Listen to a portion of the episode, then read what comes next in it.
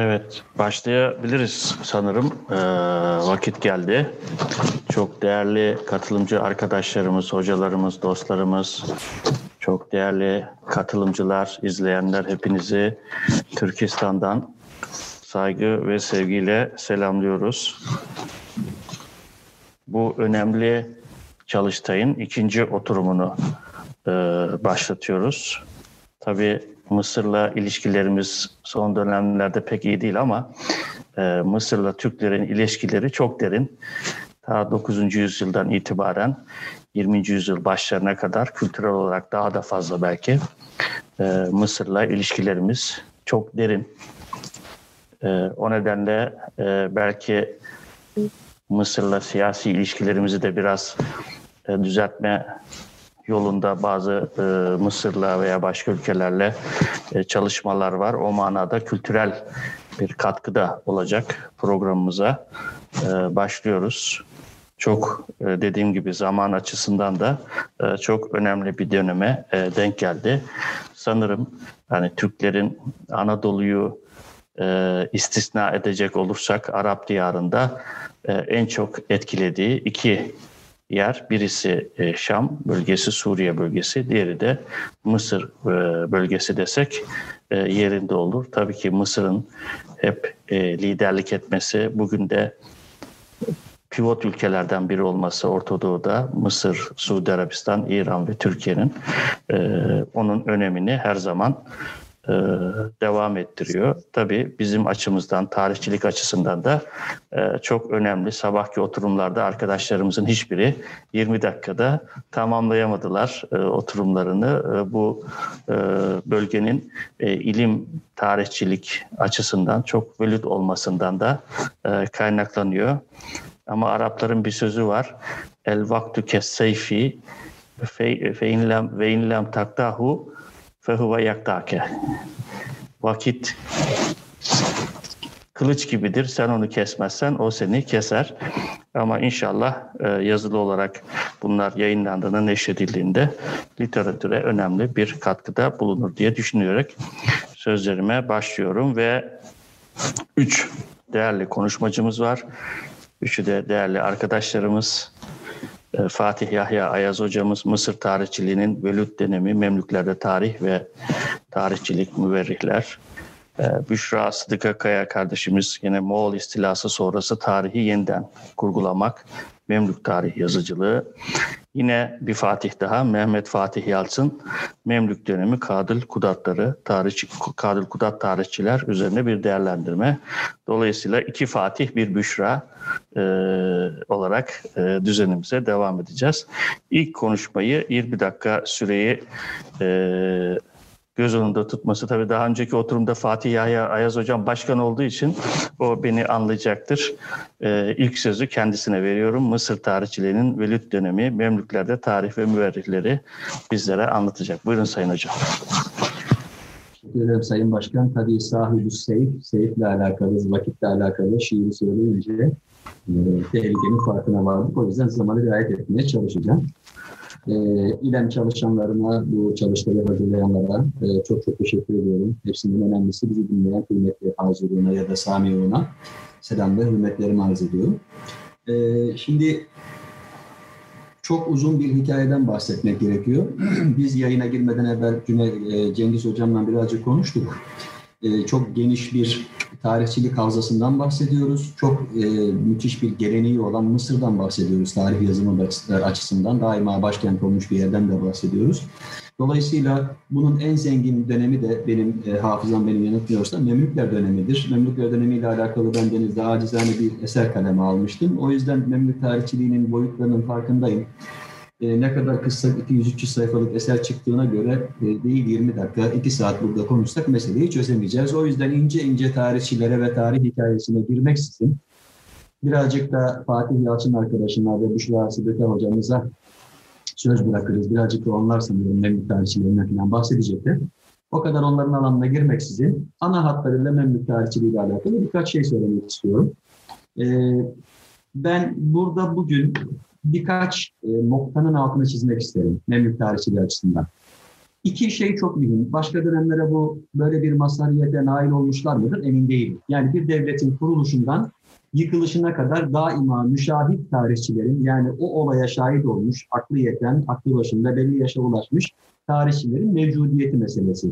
Bu pek çok devlete nasip olmuş bir mazhariyet değildir. Yani Osmanlı'nın bir, bir buçuk asrı için çok ciddi sıkıntılar yaşıyoruz. İstanbul'un fethiyle alakalı fetih tarihini tam tespitte bile zorlanıyoruz. Şimdi bu bakımdan Memlükler dönemi çok büyük bir farklılık arz ediyor. Bir miktar bunu Eyyubiler için de söyleyebilirim ama birinci özelliği bu. İkincisi, toplumun hemen her kademesinden insan Memlükler döneminde tarihçiliğe el atıyor. Yani sahafından kuyumcusuna, kadı vekilinden, kadı yardımcısından, kadı divanında çalışan sıradan memurdan, işte efendim tabakatür refref dediğimiz bir kışlada, askeri kışlada sıradan bir memlük, askerkader cündü olmuş bir adamın Tertibül Memleketil Mısriye diye Mısır Devlet Teşkilatı'nın yazdığı esere kadar çok geniş bir sahada, çok geniş e, tabakalara yayılan bir tarih yazıcılığı söz konusu. İkinci büyük özellik olarak da bunu söylemek gerekir. E, üçüncü özellik olarak benim dikkatimi çekti. E, bununla alakalı hep kafamda bir şey vardı. Biz klasik ilmi geleneğimizde daima şey görüyoruz. Efendim, klasik ilmi geleneğimizde hadis ilmi vardır, tefsir ilmi vardır, Kur'an-ı Kerim vardır. Temel İslami ilimler olarak söylüyorum. Bunlar halkalar vasıtasıyla insanlara ders olarak anlatılır. Zaman zaman işte pozitif bilimlerden astronomi, e, tıp, e, fizik için işte efendim İbn Polun Camii'nde benzer anlatımlardan filan bahsederler ama hiç aklımıza tarihin ders halkalarında, tabii Peygamber Efendimiz'in hayatını hariçte tutarak söylüyorum, tarih dediğimiz ilmin, dönemin tarihinin oturulup ders halkalarında, ulema meclislerinde konuşulduğu falan pek aklımıza gelmez. Yani bunun bir medresede ders olma ihtimali, bunun bir hoca-öğrenci ilişkisi içerisinde günün bütün olaylarının konuşulduğu, yazıldığı, paylaşıldığı bir süreç içerisinde geliştiği gibi bir fikir aklımıza hiç gelmez. Ee, en azından benimkine gelmedi. Ben Memlükler dönemi tarihçiliğiyle alakalı çalışma yaparken İbn Tariberdi'nin eserinde gördüğüm bir anekdot çok etkilemişti. Bu anekdotta İbn Tariberdi diyor ki, ben Makrizi'nin yazdığı bir şey vardı. Bu yazdığı husus problemliydi. Bu ciddi çalkantılara, sıkıntılara sebep oldu. Hakkında yazdığı emirle alakalı onları ikisini bir araya getirdim. Mesele vuzuğa kavuştu ve Makrizi yazdığını düzeltti şeklinde bir ifade kullanıyor. Sonra Sehavi Makrizi'nin hayat hikayesini aktarırken diyor ki, ya bu Makrizi çok hoş sohbetli adamdı. Şöyleydi, böyleydi. Lakin kalemi ve dili keskindi. İnsanların onunla münasebetlere girmesinin önemli sebeplerinden biri de kaleminden ve dilinden çekinmeleriydi. E bütün bunları gördüğümüzde benzer ifadeleri İnbaul Hesır'da filan da görüyoruz. Bu Nusret'in nüfusunda müellifi İbn-i Cihan'ın, Hatip el-Cevheri'nin yazdığı eserde de görüyoruz. Oradan da baktığımızda anlıyoruz ki Memlük tarihçileri günümüz gazetecileri gibi, günümüz Ankara gazetecileri gibi polisten bilgi alan, sonra bunu yazan, birkaç ay ya da üç beş ay içerisinde bu bilginin tedavül ettiği, sonra bu bilgilerin yeniden temize çekildiği falan bir tarihçilik var. İkincisi, hem bu bahsettiğim adamların hocalarından nakille söyledikleri, ben hocamın bütün tarih eserlerini ona okudum, bunları okutmak için de icazet aldım. Benzer şekilde Sehabi gibi bir muhaddisin aynı şeyi Makrizi için söylemesi filan, anlıyoruz ki ciddi bir tarih tahsili var. İnsanların arasında ulema meclislerinde günün tarihi hikayeleri, yani üç beş sene evvel gerçekleşmiş filanca sultanın hayat hikayesiyle alakalı bir takım şeyler konuşuluyor, tartışılıyor. Bu bizim günümüzdeki gibi değil. Yani bir sultanın vefatından sonra onunla ilgili bir şey yazdığımızda o sultanın Memlükleri hayatta, bir kısmı da önemli görevlerde olabiliyor. Hatta onun memlüklerinden biri de sultan olabilir. Dolayısıyla o sultanla ilgili yazdığınız aleyhte veya lehte şeylerin buna göre bir takım tesirler icra etmesi mümkün. Çok da kolay bir şey değil yani böyle tarihi canlı bir şekilde akıtarak yazmak. E Cengiz Hocam anlıyor herhalde bu söylemek istediğimi. Ciddi bir sorundur bu. Efendim, dolayısıyla Memlükler döneminin üçüncü büyük özelliği de bu tarihin bir e, medrese tahsilinde belki doğrudan ders olarak adı geçmese bile müderris talebe arasında ciddi bir alışveriş meselesi olması da söz konusu. Şimdi dördüncü bir özelliği de söyleyeyim. Bilmiyorum zaman. Evet, birazcık daha zamanımız var. Efendim, var, dördüncü var. Bir özellik olarak da ben bu tabire mazur görünürlükten Cüneyt Kanat Hoca, Cengiz Hocam tanır. Cüneyt Kanat Hoca, Samire Hoca da benzer şeyi söylüyor. Memlük tarihçiliği için medyatik tarihçilik tabirini kullanırlar. Güzel bir tabir. Ben buna birazcık daha vulgarize bir ifadeyle magaziner tarihçilik diyorum. Yani insanların ilgisini çekecek, merakını çekecek tarihçilik yaygın. E, o kadar yaygın ki hemen hemen Şamlı tarihçilerin birçoğunun büyük kısmının eserinde el acayip vel garayip başlıklarını görürsünüz. Yani efendim iki başlı doğan çocuktan dört başlı kediye, işte efendim evvelden erkek iken sonradan kadın olan ve evlenip iki tane çocuk doğuran kişi. Ki bu kişiyi İbn Kesir gitmiş görmüş, bizzat gördüm diyor. Başında Kutba ait Türkiye vardı, Türk şapkası vardı başında filan diyor. Anlatıyor. İlginç hikayeler. Bu hikayeler insanların çok ilgisini çekiyor. İbnül Cezeri hayvan haklarından filan bahseder. Onlara acır filan. Kedilerle ilgili örnekler verir vesaire. Bu işin bir kısmı. Diğer kısmı ise bu arada bir makale çalışması konusunu da ortaya atmış olayım. Takip eden arkadaşlarımız varsa Memlüklerde Akrobasi diye makale yazmak bile mümkün. Ee, geçenlerde öyle karıştırırken Makrizi'yi görmüştüm. Ee, bir Acem bölgesinden büyük ihtimalle İran tarafından gelen bir kişi diyor filanca minarelerin arasında büyük bir ip geldi. Oradan diyor bir değnekle yürüdü filan. Bayağı bir anlatıyor. Bir buçuk iki sayfa. Bir daha o gösteriyi tekrarlıyor filan. Yani Memlüklerde akrobasilerden bahseden malzeme bile söz konusu. Tabii bunun bir alt başlığı Memlükler dönemi ümerasının ve sultanlarının bu coğrafyaya sonradan gelen coğrafyanın insanından her açıdan farklı. Yani ırk, din, şey, ırk, dil, hatta mezhep. Yani önemli bir kısmı Hanefiliği benimsiyor ki Mısır ciddi şekilde Şafiiliğe tutkun bir e, ulema açısından da söylüyorum bir coğrafya. Çeşitli açılardan, sosyal sınıf bakımından da öyle. Yani az önce Cengiz Hoca'dan konuşuyorduk. E, üniversiteler hep kampüslerde toplanmıştır. Hatta üniversite hocaları bile kampüste oturur. Memlükler döneminde de Kalatül Cebel dediğimiz bir şey var. Yani e, Ümera'nın önemli bir kısmı orada veya civarında yaşıyor.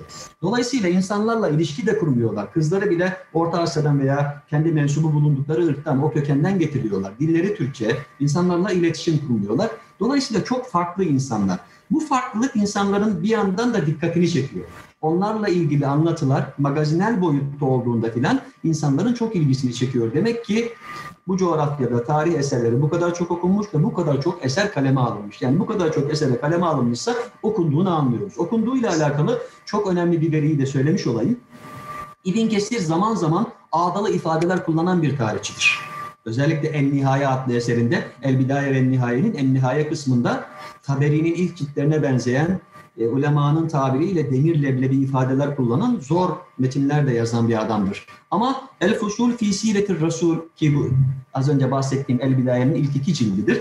Peygamber Efendimizin hayatı ile ilgili yazdığı eserin giriş kısmında diyor ki halk bunu okuyor zaten, halk okuması için ben böyle yazdım diyor. Yani birazcık daha basit bir dille filan yazdım. Gerçekten insanlar bu şeyleri okuyor. İnsanlar bu metinlerin üzerinden birbirlerine mesaj da veriyorlar. İnsanlar bu metinlerin üzerinden muhalefetlerini de sergiliyorlar. Yani günün içerisinde bir tesir meydana getiriyor ki bu metinler bu kadar sert veya bu kadar farklı bir şekilde kaleme alınıyor. Bunları da söylemiş olayım. Bu Memlükler dönemi tarihçiliğinin çok genel özellikleri olarak aktarmak istediğim şeyler. Bir takım teknik özellikler de var. İşte efendim Orta Arapça ile yazılması vesaire gibi. Onları bir kenara koyalım. Şimdi e, Memlük tarihçileriyle alakalı, Memlük tarih eserlerinin kullanımıyla alakalı birkaç hususa işaret ederek, yani şu tarihçi bu tarihçi diye anlatmayacağımı söylemiştim. E, az önce hocalarım eserleri belli bir tasnife tabi tuttular birinci oturumda. Muhtemelen Sayın Başkan siz de dinlemişsinizdir, diğer hocalarım da dinlemiştir. E, o tasnifler zor. E, dönem tasnifi yapmak da zor. Yani Makrizi yedi yüz altmış altıda doğmuşsa, yedi yüz seksen üçte ya da seksen ikide ortaya, seksen dörtte ortaya çıkmış Burci Memlükler dönemine girer mi girmez mi? Ya da İbnül Fırat tam ortada. sekiz yüz on iki. sekiz yüz yirmi birde vefat etmiş Kalkaşendi. Nereye koyacağız bu adamları? İbn Şeddat'tan falan vazgeçtim. Yani bir bir dönem tasnifi yapmanız çok zor. Memlüklerin kendi içerisinde bile. İkincisi, ben öyle bir tasnifle anlattım ama bunun işlevsiz olduğunu, sadece mantıki bir espri olarak tasnif yapmam gerektiği için yaptığımı söylüyorum. Diğeri, yani biyografi, biyobibliografi, işte efendim vefeyat, tabakat, teracim. E, tabakatta problem yok. O konuda sıkıntımız yok. Vefeyatta da sıkıntımız yok. Ama Makrizi'nin eserine coğrafya eseri demek ne kadar mümkün bilmiyorum Cengiz Hocam. Yani coğrafya eseri deyince bizim aklımıza Mucemül Büldan, işte efendim Marasidül İkla vesaire, vesaire gibi eserler geliyor ya da Mucem Mestacemler geliyor. E, Makrizi'nin eseri bu anlamda coğrafya eseri değil. Sadece Kahire ve civarını anlatan bir şeyden bahsediyoruz. Makrizi'nin eseri Büldan eseri dediğim. Makrizi'nin eserini topografi demek de zor. Klasik topografi tanımına baktığınızda bu anlamda bir istatistik falan yoktur Makrizi'de. Yani siz bulursunuz, bunu yaparsınız ayrı konu ama dolayısıyla Hıtat eseri deyip çıkacaksınız ama Hıtat da değil. Yani Makrizi'nin iki büyük cildi var. En çok kullandığımız Beyrut nüshası o tarihsiz olan. Yani bu iki büyük cildin neredeyse üçte biri biyografi. Belki daha fazla. Yani Mencek Camii diyor. Camiül Mencek'ten üç satır bahsediyor. Mencek'e üç sayfa anlatıyor. Hem de o büyük baskıyı düşünün Cengiz Hocam. Yani o büyük baskıyı. Evet. Yani, evde var. Yani Marx evet. diyor işte efendim e, medresetü sarkıtmışiye diyor. Hop sarkıtmışı anlatıyor ondan sonra emir sarkıtmışı filan. Yani biyografi eserimi, hıtat eserimi, coğrafya bu tasnifler de zor. Çok ansiklopedik eserler belki diyebiliriz biraz. Yani genelde öyle bir şey var. Ya şimdi Hıtat, Buldan vesaire gibi tasdik ediyoruz yani. O açıdan söylüyorum. Şimdi Nüveyri'nin Nihayetül Erebi. Yani inşa eseri mi, ansiklopedi eseri mi? Tarih mi? Yani cönk diyeceğim dilim varmıyor. Başka bir hikaye. Bunlar mecmu tabii. Yani e, ansiklopedi dediğimizde biraz karşılıyor. Anlatmak istediğim çok klasik bir tasdik yapmak durumunda değiliz. Memlükler döneminde Mısır havzasında kaleme alınan tarihler dediğimizde bu hikayeyi sanki birazcık toparlarız gibi illa bir tasdik yapmamız gerekiyor. Ama benim burada vurgulamak istediğim bu kavramsal çatının uyup uymadığı meselesi değil. Esas mesele biz tarih eserlerini kullanırken hangisini nasıl kullanacağız veya bir eseri efendim gerçekleşen olaydan iki asıl sonra kaleme alınmış diye bir kenara koyacağız. En büyük mesele bu. Şimdi bunlarla alakalı birkaç tane örnek vermek istiyorum. Meselenin iki boyutu var tabii. Bir tanesi eser çeşitliliği bakımından çalışacağımız alana yönelmemiz, yani hangi tür eserleri kullanacağız, birincisi bu. İkincisi, hangi zaman aralığındaki eserleri kullanacağız. Şimdi yüksek lisans çalışması yapan arkadaşlarımız, doktora yapan arkadaşlarım, buradaki hocalarımı tenzih ederek söylüyorum, gençlere yönelik bir şeyler anlattığımız için bazen böyle didaktik olabilir, özür diliyorum. Şimdi tezlerini çalışırken e, zor tabii, Memlükler dönemi gibi yüzlerce kaynağın olduğu yerde her bir kaynağa bakmak kolay bir iş değil. O vakit bir sınırlama yapma ihtiyacı hissediyor. Ama bu sınırlamanın Memlükler dönemi için bir takım sakıncalar içerdiğinin altını çizmek için hem çeşitlilik açısından hem zaman sınırlaması açısından dikkatli olunması gerektiğini işaret ederek bu konuşmayı geliştirmek istiyorum. Değerli hocalarım, değerli dinleyenler, şimdi bir tanesi bu eser çeşitliliği meselesi. Hangi eserleri, hangi tür eserleri kullanacağız? Şimdi bana göre hadis eserlerine de bakmak gerekebilir Memlükler döneminde. Yani e, az önce bahsettiğimiz coğrafya, büldan kitaplarını bir şekilde inceleyeceğiz vesaire de bazen hadisçilerin Esma-ül Ruvat vesaire gibi eserlerine bakmak da gerekiyor. Bunun bir örneğini şöyle izah edeyim. Az önce değerli hocalarımızdan biri e, bir eserle alakalı e, Cüzeri mi, Cevzeri mi meselesi üzerinde birazcık durdu. Evet, bunu bakmak için gideceksiniz. Zehebi'nin Kitabül Müştebihine bakacaksınız. Açıklıyor orada yani bu ismin aslında ne olduğunu söylüyor. İddialı bir şekilde de söylüyor. E tatmin olmadıysanız, burada bir hata görüyorsanız e, bir yukarıya çıkacaksınız. İbn Hacer Askalani'nin Tabsirul Müntebi li Kitabil Müştebi li Tavdihil Müştebi diye eserine bakacaksınız. Şimdi ben bu eserlerle alakalı çok ilginç kendi yaşadığım bir şeyi söyleyeyim. E, Emir Mencek diye çok meşhur e, Bahri Memlükler döneminde yaşayan bir emir var. Bu adamın hayat hikayesiyle alakalı ben bir çalışmaya başladım. Ya isim şimdi mim, nun, cim, kef. E nasıl okuyacaksın? Mincik, mıncık, muncuk, mancık, minicik. Her türlü okuyabilirsin. Yani Türkçe'ye de uygun bunlar. Ama mencek e, basit geliyor bize. Yani Arapça'da mef'al kalıbından tamam güzel. Mencek diyoruz, geçiyoruz. E fakat e, bir bakıyorsunuz ki filanca vefeyat eserinde veya Tüffetü Zevil Elbap'ta Safedi bir şiir yazmış mencekle alakalı. Yani çok ilginç bir şiir. E, şiir deyince Cengiz Hoca'nın çok ilgisini çeker. Cengiz Hoca bir zamanlar çok fazla şiir paylaşırdı. Artık paylaşmıyor. Paylaşıyorum, paylaşıyorum. Paylaşıyorum. Çok az ulaşıyor abi. Eskisi gibi evet. Ben ulaşamıyorum o zaman. Evet. Şimdi çok güzel bir şiir. Bu da ilgini çekecekti Cengiz Hocam. Şiirde diyor ki Emir Mencek قَدْ شَاعَ حَد۪يتُكَ بَيْنَ الْمَلَا ee, ne diyor? بَيْنَ الْمَلَا. Devamı çok aklıma gelmedi ama işte e, hatta ada el muzaffer yakşake devam ediyor. Fil ahlam kat kunte mencek felemma hasatte a'maral ada asbahte mincel tekâfuke büddilet billam diyor. Yukarıdaki ahlama şey olsun diye. Bu şiiri dikkatini çekerim. Sonradan yollarım Cengiz Hocam sana. Eyvallah. Hoş bir şiirdir. Şimdi şiiri okuduğumda yani şiiri şöyle mealen çevirebiliriz. Hocalarım biliyorlardır. Ya aman malumat furuşluk olmasın. İzleyenlerin içerisinde belki anlamayanlar vardır. Arapça bilmeyenler vardır diye söylüyorum. Yani şey diyor ya sen Emir Mencek senin günün yayıldı. Bu Dımaşk'a vali olarak tayin edildiğinde de sert bir şekilde gidiyor. Bayağı insanı öldürüyor orada. E, Melik Muzaffer Sultan'ın düşmanları rüyalarında bile senden korkan oldular diyor. Sen evvelden Emir Mencek'tin. Ne zaman ki diyor adamları biçmeye başladın. Artık mincel oldun yani tırpan oldun. Fekâfüke büddilet billam. Senin isminin kâfı da diyor lama dönüştü. Şimdi mincel kelimesine baktığın zaman bu adamın isminin mincek olması lazım. Değil mi hocam? Yani mincek evet. olması lazım. Ben çünkü hep mencek yazmıştım başka çalışmalarımda. Fakat e, sonradan tabii bu tabsirun müntebihe filan baktığımda orada da diyor ki hayır diyor. Yani çok meşhur bir Türkmen etrak ismidir diyor. İsmül etrak meşhur diyor. Söylüyor yani İbn Hacer el-Eskalani ve mencektir diyor. Evveluhu bil fetha. Yani öncesi fetha olacak diyor. İkilemde kalıyorsunuz. Bakın basit bir isimden bahsediyorum ve bu ismin geldiği noktaya bak. Şimdi aynı örneğin üzerinden bir şey daha anlatmam lazım. Bu sefer zaman aralığıyla alakalı. Şimdi Mencek'in vefatı yedi yüz yetmiş altı, Safedi yedi yüz altmış sekiz dolayısıyla biliyor. Onun döneminde divanda da filan çalışmış, Ruberu'da görmüş. Onu öyle özel anlatıyor yani. E, fakat benim bu şiiri aldığım, ilk gördüğüm yerde sekiz yüz yetmiş dörtte vefat etmiş. Yani bir asır sonra piyasaya çıkmış diyelim. sekiz yüz onlarda filan doğmuş bir adam. İbn Tariberdi. İşin ilginç tarafı İbn Tariberdi bu bağlamına yerleştirip mevzuyu aktarıyor.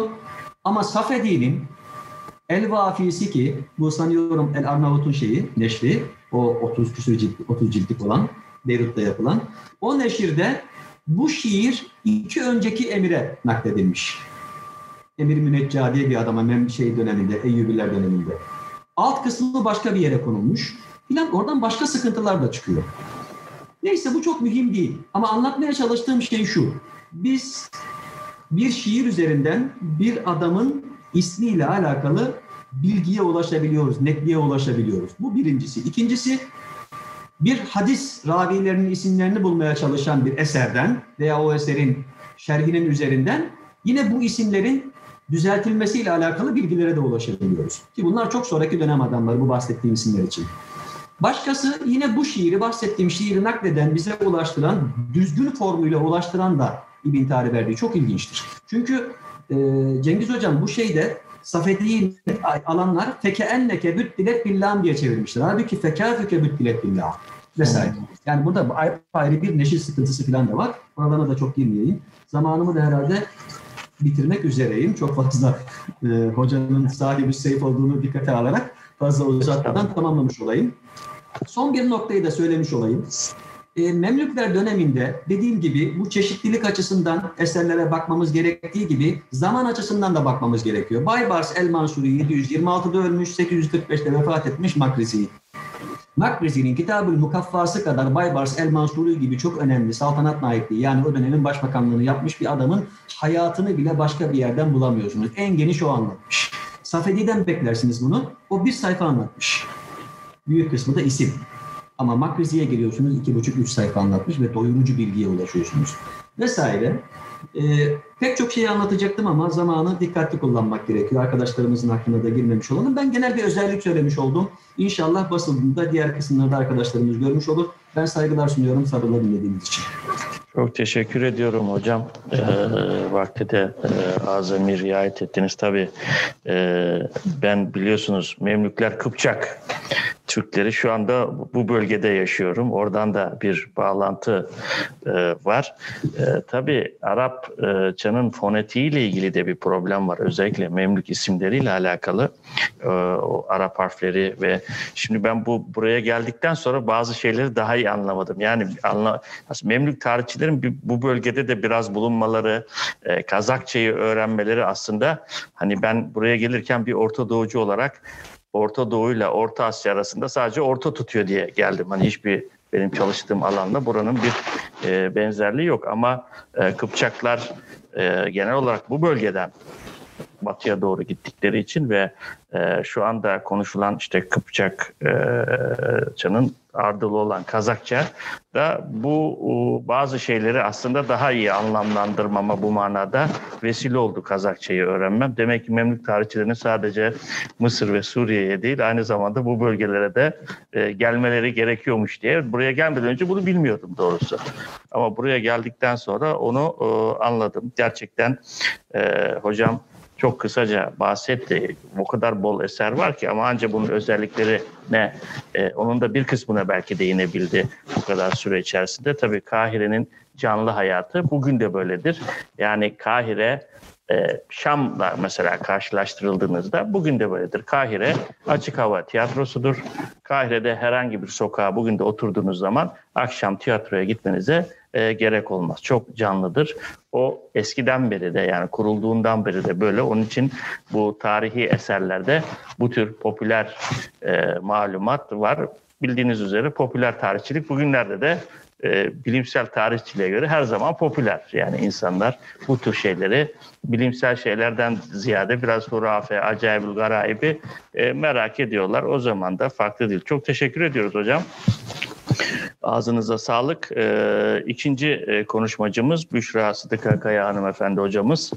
Moğol istilası sonrası tarihi yeniden kurgulamak, e, Memlük tarih yazıcılığı adlı bildirisini bize sunacak. Buyurun Sayın Hocam. Teşekkür ederim hocam. Bütün katılımcı hocalarımıza ve bizi dinleyen arkadaşlarımıza bu zahmeti gösterdikleri için çok teşekkür ederim. Ben çalışmamı bir ekran paylaşımıyla desteklemek istiyorum. Bana sanırım izin vermeniz gerekiyor hocam. Ben mi vereceğim? Ben nereden vereceğim onu bil, bir, bir arkadaşlar. Şu kenarda üç nokta olması lazım. Da bakalım. Ha, tamam, evet. tamam, tamam, tamam hocam aldım ben. Tamamdır. Hmm. Öncelikle.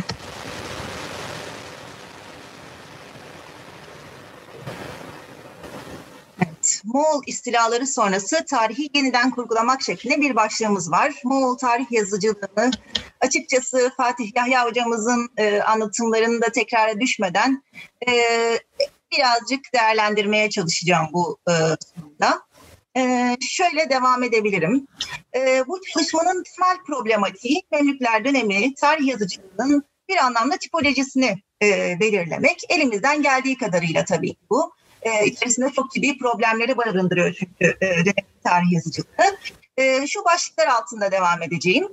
E, öncelikle Memlük tarih yazımına mukayeseli bir bakışla e, e, girmek istiyorum. Daha sonra tarih yazımında mekansal ve zihinsel dönüşümler, ardından Memlük tarih yazıcılığında dil problemi, ardından arşiv ve belgelerin kullanımı ve sonrasında anlatım metinlerini değerlendirerek e, sunumumu e, tamamlamayı düşünüyorum. Ee, bu çalışmayı yaparken Memlükler dönemi yani bin iki yüz elli sekizden bin beş yüz on yediye kadar olan e, zaman aralığındaki Endülüs ve İran Timur coğrafyasında kaleme alınan hemen bütün tarih eserlerini e, ele almaya çalıştım. Memlük tarih yazıcılığının bir anlamda boyutunu göstermek için ve bunu bir tabloya dönüştürmeye çalıştım. E, bu noktada e, tabii ki hani Endülüs belki tam zirve dönemine denk gelmeyebilir Memlüklerle eşdeğer alındığı zaman aralığında ancak e, aynı süreçler içerisinde hayatı devam eden e, bu coğrafyalardaki tarih yazıcılığıyla Memlük tarih yazıcılığını e, şöyle bir görmek istedim açıkçası.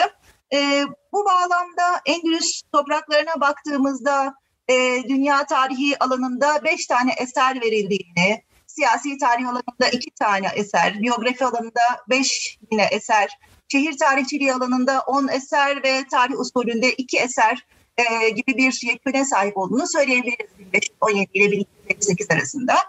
İran Timur coğrafyası birazcık daha farklılık arz ediyor tabii ki. on cilt dünya tarihi, biyografi eseri ise üç cilt fakat üç eser fakat altmış cilde tekabül ediyor. Şehir tarihi dört tane ve bir tane tarih usulüne dair eser var. Memlük coğrafyasına geldiğimizde ise e, dünya tarihi alanında bir kere yirmi sekiz eser verilmiş ve bunlar üç yüz cilde tekabül ediyor. E, siyasi tarih alanında elli dokuz tane eser tespit edebildik. Bunlar doğrudan bu alana dair olan eserler.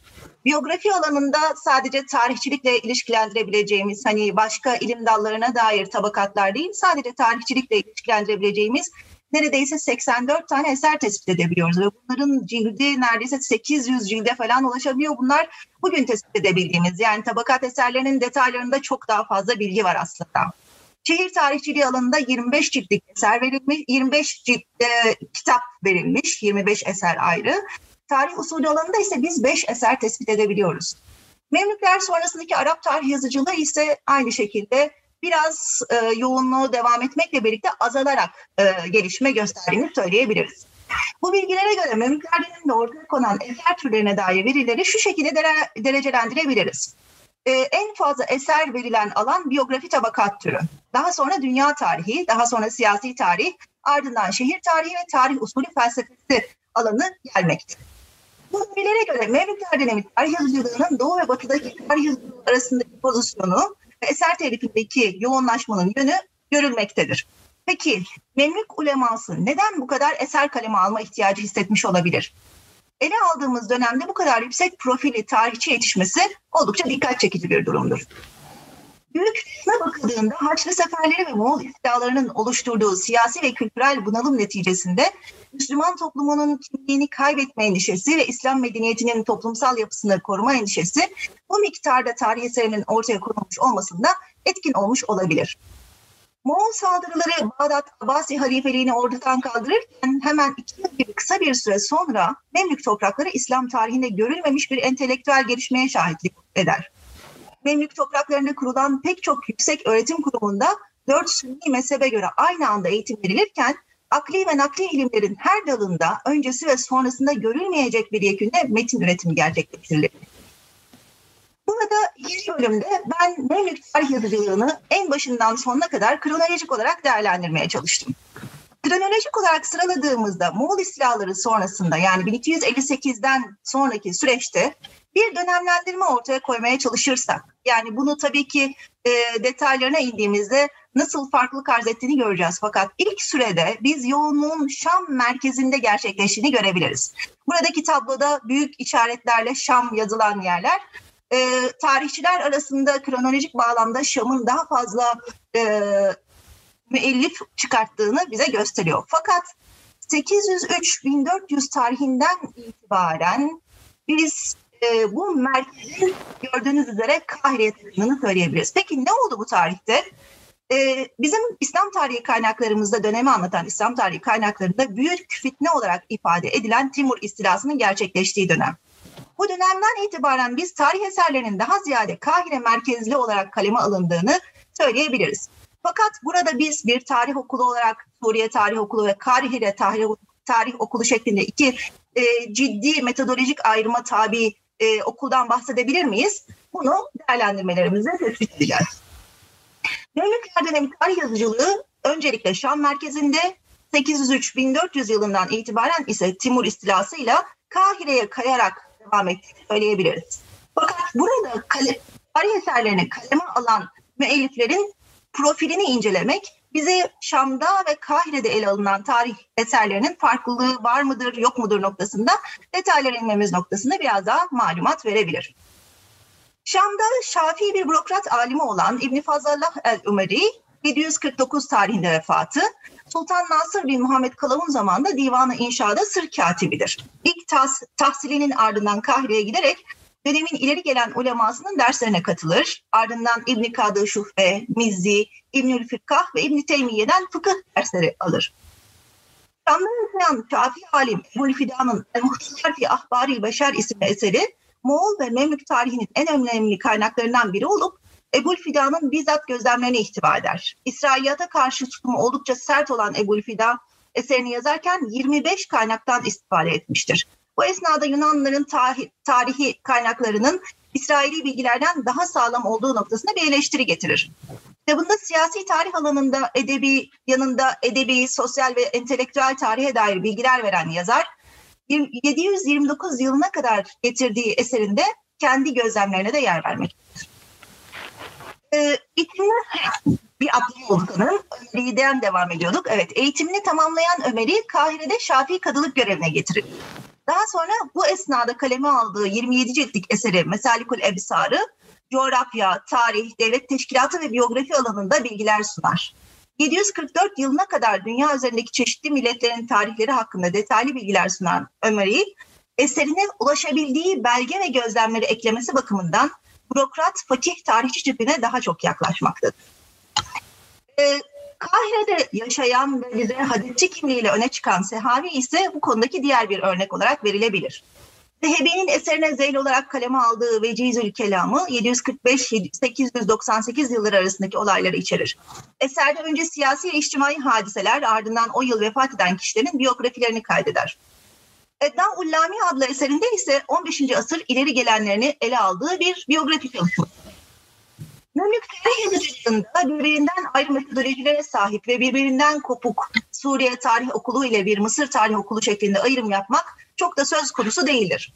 Zira hem Suriye hem de Mısır'da çeşitli tarih eserlerini kaleme alan müellifler daha ziyade sahip oldukları zihinsel donanımları, dünya görüşleri, kaleme aldıkları eserin bir siyasi tarih yahut biyografi türü olup olmamasına göre bir metodoloji belirlemişler ve eserlerini buna göre kaleme almışlardır.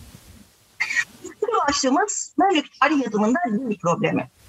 Memlükler döneminde kaleme alınan tarih eserlerinde dönemin farklı dillerinden kelimelere, bir takım gramer düzensizliklerine yahut da konuşma dilini kullanma eğilimiyle tarih yazımında birleştirmelerine şahit olabiliriz. Bu durum Memlük toplumunun kozmopolit yapısına, tarih eserlerine bir yansıması gibidir. Daha ziyade farklı etnik kökenlere mensup olup devlet görevinde yer alan tarihçilerin eserlerinde rastlanılan bu durum, eserlerin dilinin çözülmesine bir takım zorlukları da beraberinde getirmektedir. Memlük Kahire'sinde koyu bir Hanefi alim olup evladın Nas sınıfından olan İbn Dokmak, Hanefiliğe olan sıkı, sıkı bağlılığı nedeniyle kimi zaman Kahire'de Şafiilerle bir takım sıkıntılar yaşar. Arap kökenli olmadığı için eserlerinde çeşitli dil ve üslup problemlerine rastlanır. Siyasi tarih, siyer ve biyografi alanında iki yüze yakın eser kaleme aldığı kaydedilir. Eserlerinde kendinden önceki dönemler hakkında önceki kaynaklardan istifade eder. Nüshetül Enam isimli dünya tarihinde yaratılıştan yedi yüz doksan dokuz tarihine kadar olan olayları kaydeder. İbn Dokman eseri Memlükleri bir dünya tasavvuru içerisinde ve dönemin olaylarını kendi bakış açısına göre kaydetmesi bakımından büyük önem taşımaktadır. Orta dereceli bir hadis alimi ve bürokrat olan İbnül Furat ise Kahire'de yaşayan Hanefi bir müderristir. Et-Tarihul Vazih isimli yirmi ciltlik bir dünya tarihi kaleme almıştır. Yaratılıştan başlayan eser sekiz yüz yılı olaylarıyla sona erer. Kendi devri için birinci elden kaynak olup eserinde hatıralarına ve derlediği bilgilere de yer verir. Önceki devirlere ait bilgileri çeşitli tarih kitaplarından olduğu gibi aktarır. Eser özellikle Haçlı Seferleri ve Frankların Suriye hakimiyeti hakkında birinci elden kaynaktır.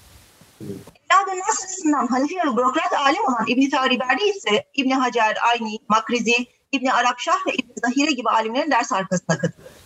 Eserlerini kaleme alırken hocası Makrizi'nin üslubundan çok etkilendiği bilinen Tariberdi, dönemin diğer tarihçilerinden Sehavi ve Sayrafi tarafından eleştirilir. Eserlerinde yer alan yanlışları, kelimelerin ve isimlerin yazılışlarındaki hataları, belli konularda mübalağalı ifadeleri nedeniyle eleştirilir. Havadis-ü Dehr eserini Makrizi'nin sülüküne zeyl olarak kaleme alan yazar, biyografileri hocasına göre daha uzun tutar. El-Bahru Zahir isimli eseri ise bazı kısımları günümüze ulaşmış olan bir dünya tarihidir. Tabii gibi hadisçi yönüyle öne çıkan tarih alimleri tarafından ağır eleştirilere maruz kalan diğer bir isim ise Hatib el-Cevheri'dir. Mısır'da çeşitli alimlerin ders halkasına katılan Cevheri, Arapçası iyi olmadığı için Sehavi ve İbn İlyas tarafından gelişigüzel tarih yazdığı şeklinde tenkitler alır. Cevheri kaleme aldığı Nüshetül Nüfus isimli dünya tarihinde İbn-i Tariberdi'den istifade etmiş. Devletlerin daha ziyade son dönemlerinde siyasi eğitiminin mensup kimselerin ulema arasına girme çabaları, Moğollardan ve Memlüklerden sonradan Müslüman olan bir takım grupların hem siyasi yapı hem de ilmi yapı içinde yer bulmaları, kaleme aldıkları eserlerin dinine de kendisini gösterir. Memlük toprakları içindeki bu karmaşık yapı bir, ta- bir taraftan toplumun farklı mezheplerinden grupları bir arada tutarken, diğer yandan da farklı etnik kökenlere mensup toplulukların İslam kültürü içerisinde kendilerine yer bulmasına imkan tanımıştır. Arşiv ve resmi belgelerin kullanımı. Memlüklerin ilk döneminden itibaren gerek biyografi gerekse dünya tarihi ya da diğer tarih türlerinde karşımıza çıkan örnekler, tarih çalışmaları olması hasebiyle bir derece kurgu ihtiva ederler. Ancak kendilerinden önceki kaynaklardan istifade etmeleri, belge ve gözlemlere yer vermeleri bakımından önem arz eder. Özellikle ansiklopedik ve biyografi eserlerinin ihtiva ettiği belge ve resmi yazışma örnekleri bu eserlerin birer arşiv deposu olduğunu gösterir. Memlükler dönemi tarihçilerinin hadisçi yahut fakih kökenli olarak eserlerini aldıkları gözlem ve müşahedeleri, resmi yazışma ve belgeleri eserlerini kendi döneminde de kendi dönemlerine dair bir arşiv hazinesine dönüşmüştür. Sanayi öncesi başka hiçbir toplum Memlükler benzeri bir tarih örneği göstermemiştir. Memlük Kahire'sinde dönemin ileri gelen akım adamlarından ders okuyan Nüveyri hayatını Kahire'de geçirir. Sultan Nasır bin Muhammed'in divanlı inşasında başkanlık yapan Nüveyri, Nihayetül Ereb isimli eserini on yedi yılda otuz bir cilt olarak tamamlar. Kitabın beşinci ve son bölümünü oluşturan tarih ilmiyle ilgili olan kısım on bir ile otuz birinci ciltler arasını kapsar. Bu ciltlerin ilk üçü İslam öncesi dönem hakkında bilgiler ihtiva eder. Resmi belge, anlaşma metinleri, vakfiyeler ve yazarın kendi gözlemlerine de yer verdiği eserin yirmi cilt kadar büyük bir kısmı tarih ilmine ayırması bakımından devasa bir birikimi günümüze aktarmaktadır. Memlükler döneminde bürokrat diyebileceğimiz ulemanın ve ulema sınıfı arasında boy gösteren siyasi ete mensup kişilerin tarih müellifleri arasında yer alması önemlidir. Ulema arasına giren isimlerin bir takım resmi belgelere, devlet arşivine, vesika ve anlaşmalara kolaylıkla erişmesi söz konusudur.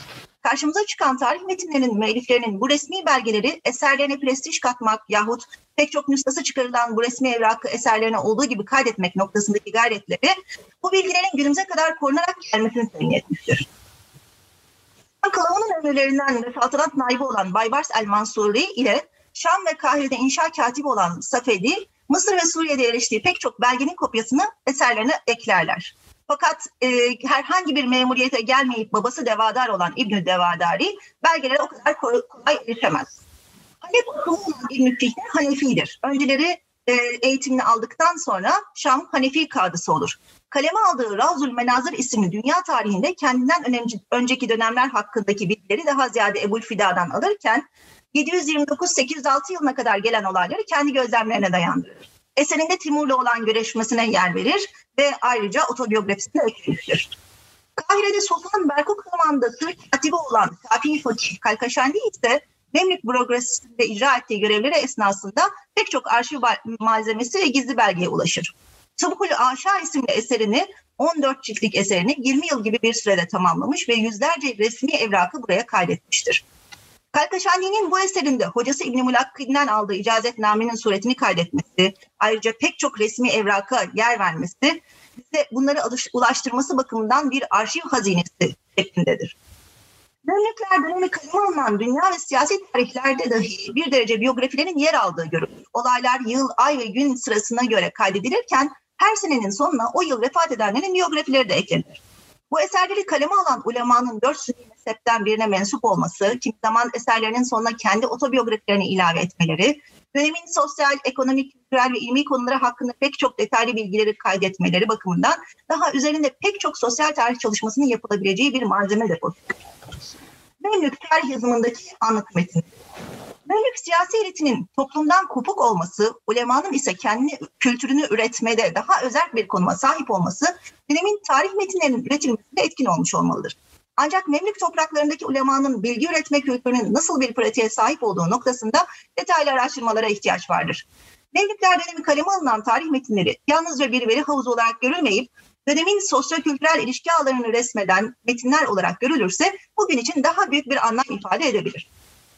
Şam merkezi tarihçilerden Saferi ile İbn-i Kesir'i ele almak belki konu hakkında biraz aydınlatıcı olabilir. Her ikisi de Şam'da yaşamış ve büyük hay- hayatının büyük kısmını burada geçirmiş, aynı hocalardan ders almışlardır.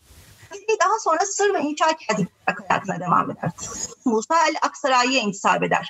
Dönemin ileri gelen elli kadar aliminden ders okuyan Safedi, tarih alanında pek çok eser kaleme almıştır. Eserlerini günümüz bilimsel anlayışına uygun ön söz, giriş, sonuç gibi kısımlara ayrılır. Şayet tarih alanında ise eser kronolojik olarak, biyografi türünde ise alfabetik olarak sunulur. Eserinde kimi zaman çeşitli anekdotlara da yer veren Safedi, kendi hayatına dair yahut hocalarıyla yaptığı tartışmalara dair de bilgiler aktarır.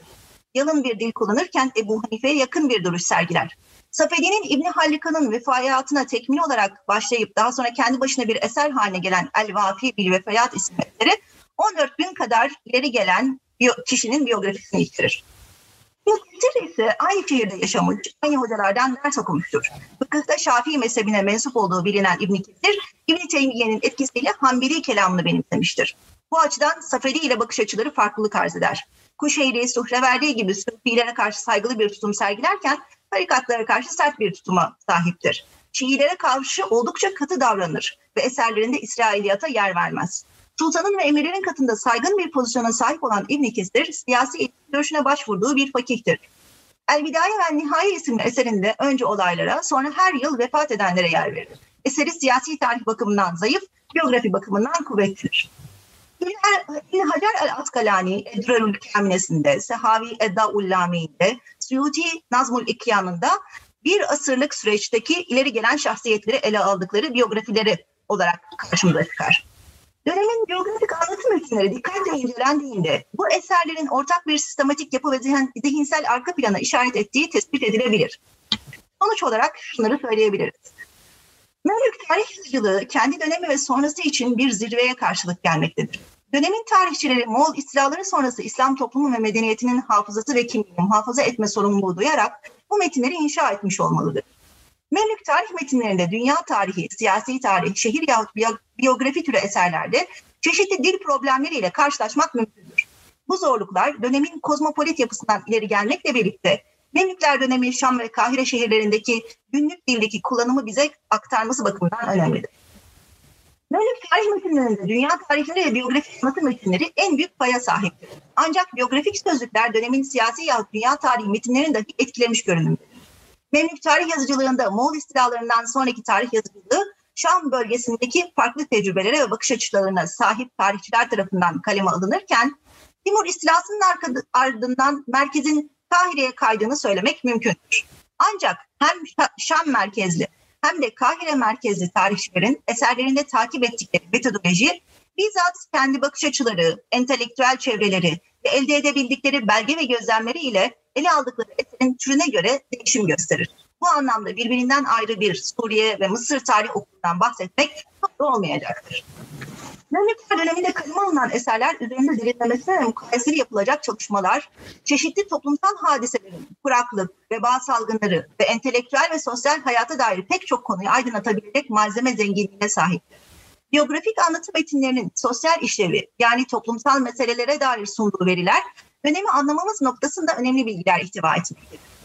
Dönemin ulemasının sosyal bağları tasavvuru yahut oluşturmaya çalıştığı sosyo-kültürel haritalar, dönemin sivil elitinin yani ulemanın toplumun yapısal unsuru olarak algıladığı şeyi ve toplumu şekillendiren, oluşturan bireyler arası ilişkiler ağını bize sunması bakımından büyük önem arz etmektedir. Memlükler, Memlük dünya tarihi metinleri, Memlükleri bir dünya tasavvuru içinde tanımlarken, belge ve arşivlere, gözlem ve hatıralara yer vermeleri, biyografik anlatım metinleri ise daha geniş bir toplumsal yapıya odaklanmaları bakımından büyük önem taşır. Tarih metinleri yazarlarının bu yaklaşımı, ortaya çıkan siyasi süreçlerin toplumu nasıl şekillendirdiğini anlamada büyük öneme sahip. Eserlerini arşivleme tarzının ötesinde süreçler ve olaylar olarak kaydetmeleri, bir yandan eserlerini bir, bir belge ve arşiv hazinesine dönüştürürken, diğer yandan dönemin sosyo-kültürel bağlamlarına bizi götürmesi bakımından önemlidir. Bu ise sosyal süreçlere özel ilgi uyandıran, dönüşümün köprülenmesini sağlayan kültürel tarih çalışmaları için büyük bir alan açmaktadır. Teşekkür ederim hocam. E, zamanı riayet etmek için böyle bir hızla devam et. Kusura bakmayın. Çok teşekkür ederiz hocam. Çok e, böyle tam vaktinde efradını cami, ayarını mani bir konuşma oldu. Tabii ben başta bu Arapça sözü söyleyince kılıç mılıç diye hocalarımız da e, tabii ki bunu dikkate alıyorlar. Anladığım kadarıyla. Sahibi şehit olduğun için de korktum. Evet, biraz benim isim de e, tehlikeli, Cengiz. Evet.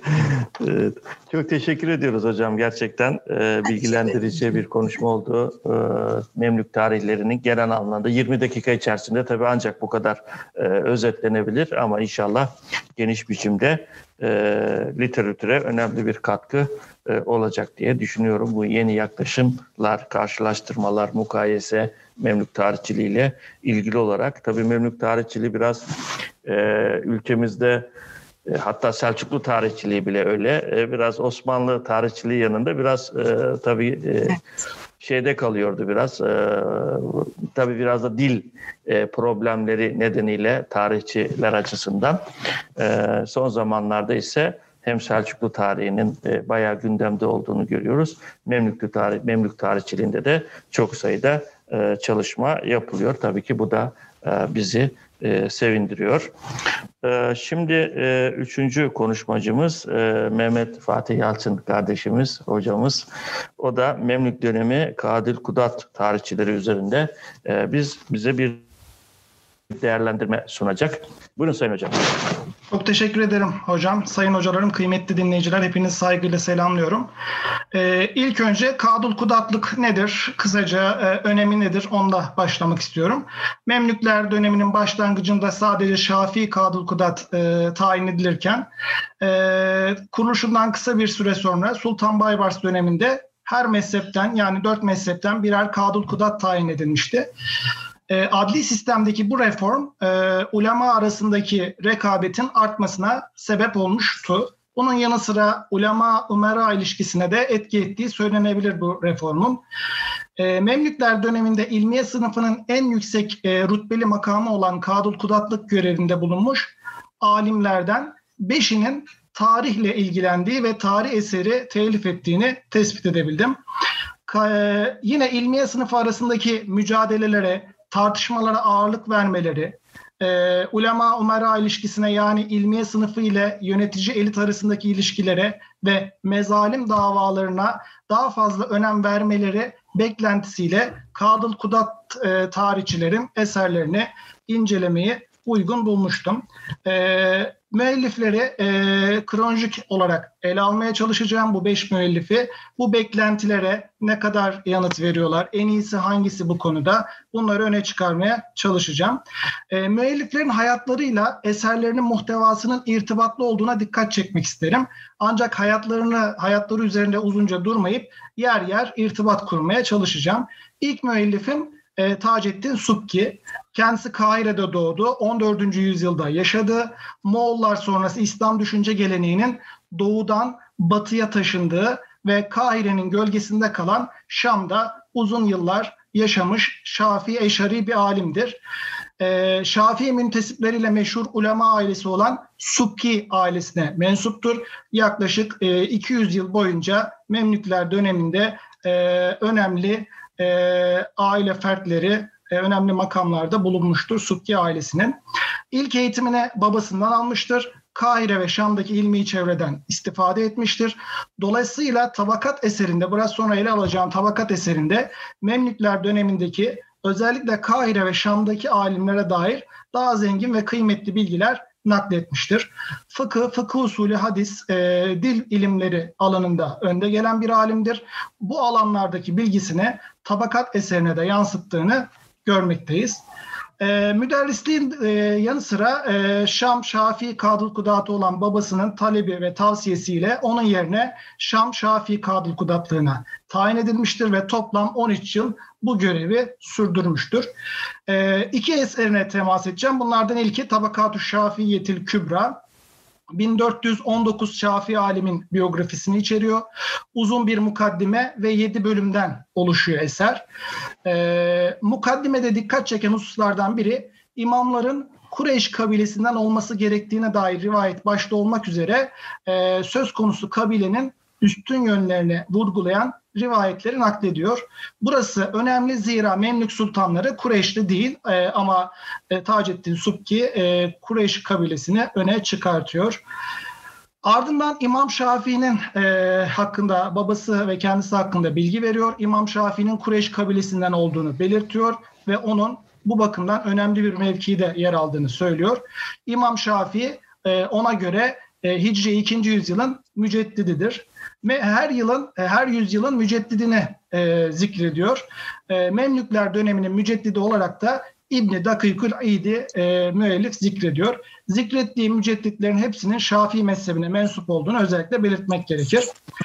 e, Sultan Baybars döneminde Mısır ve Şam'da Şafii Kadılkudatlığın yanı sıra diğer üç mezhepten birer Kadılkudat atanmasına e, konusuna değinirken bu atamanın neden yapıldığına, sonuçlarına dair herhangi bir değerlendirmede bulunmuyor. Fakat müellifin bu e, yeni uygulamayı çok da e, iyi karşıladığını söyleyemeyiz.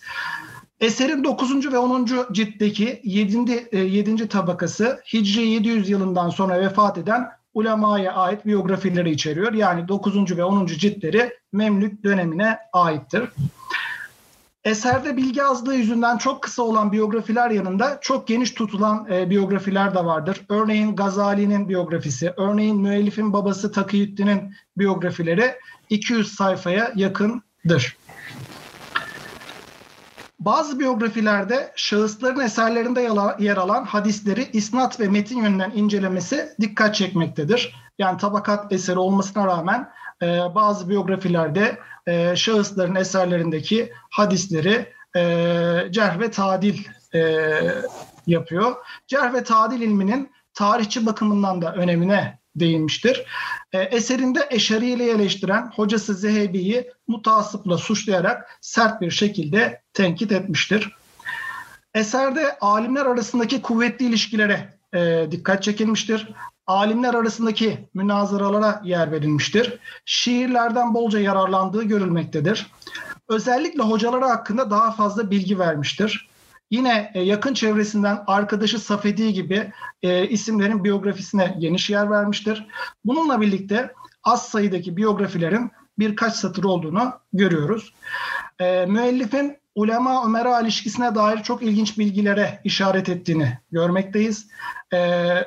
Subki, e, netice itibariyle Subki tarihçiler e, için önemli olduğu kadar akaid, hadis usulü ve fıkıh tarihi açısından da önemli bir tabakat eseri e, telif etmiştir.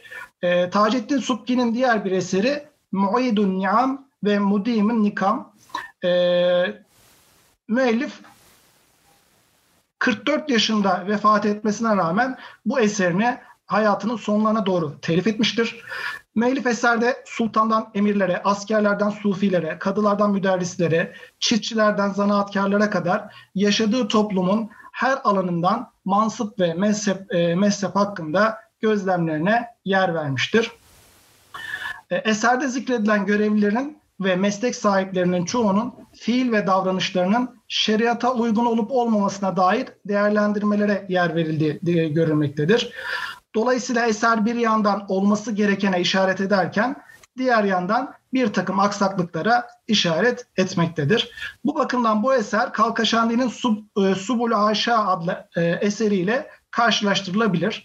E, bürokratların görevlerini, yazışma usulünü ve bir takım resmi belgeleri Subul-i Aşa'da biz bulabiliyorduk.